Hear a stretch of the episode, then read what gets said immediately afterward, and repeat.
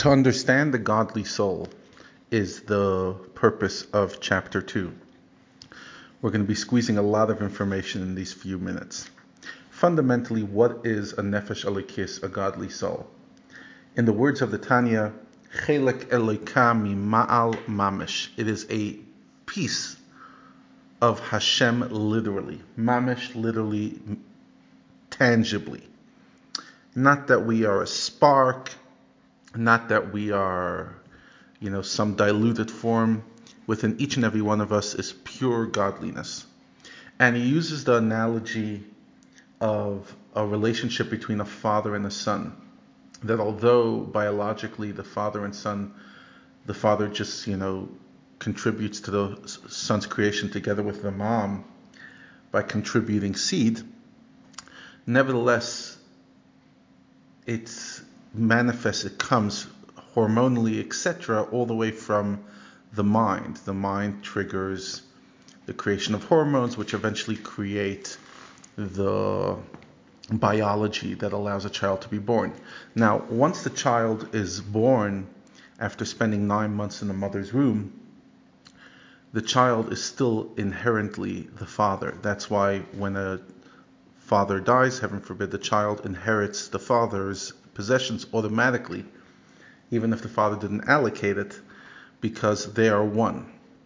They're essentially one being. So too, each and every one of us come from godliness. And we are what just like the child, we are banim atem Hashem lekechem, we're a child of God. And through this, he actually explains the role of righteous sages, tzaddikim, in our world.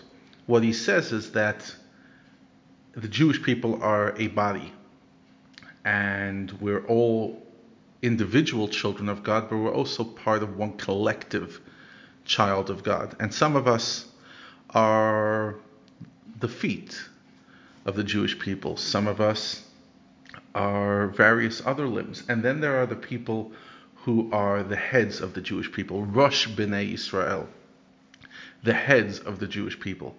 And just like in a human being, the head is what keeps the body alive, literally through all the incredible functions that happen within the brain and the creation of emotion, the creation of pretty much everything happens with the mind.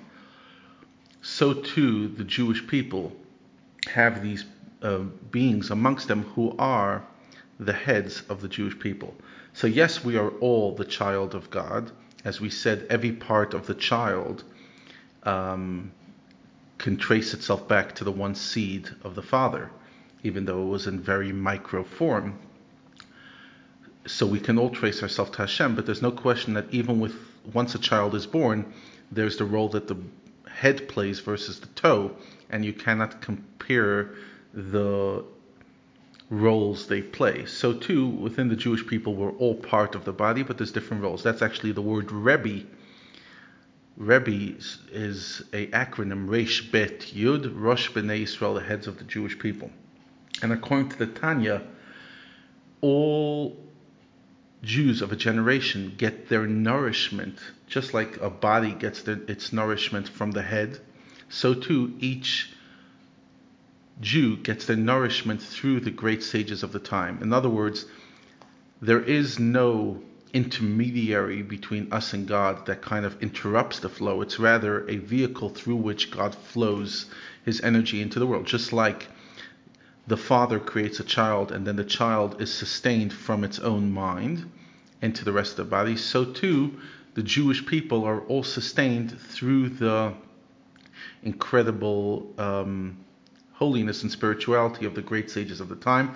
Whether the Jew has a relationship with those great sages and that's irrelevant, it still comes through them.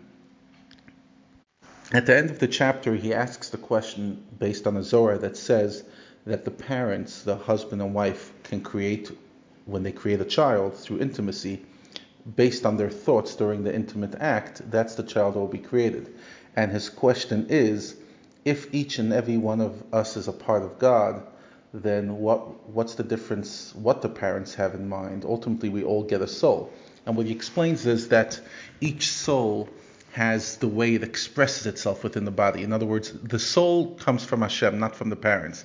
But what he calls the levush, the the way it it dresses up within the body, the way it plays out, that very much comes from the parents. For example, will the child be naturally refined? Will the child be naturally more coarse? That is a, a role that the, the parents play when they create the child together. And in the words of Rabbi Manis Friedman, he says we have to stop referring to intimacy as love making, but rather as baby making, implying that there is incredible importance to this. So, to sum up this chapter, we're all like the child of Hashem. We are not like, we are the child of Hashem. There's different roles amongst the Jewish people, but fundamentally, we all are part of one unit.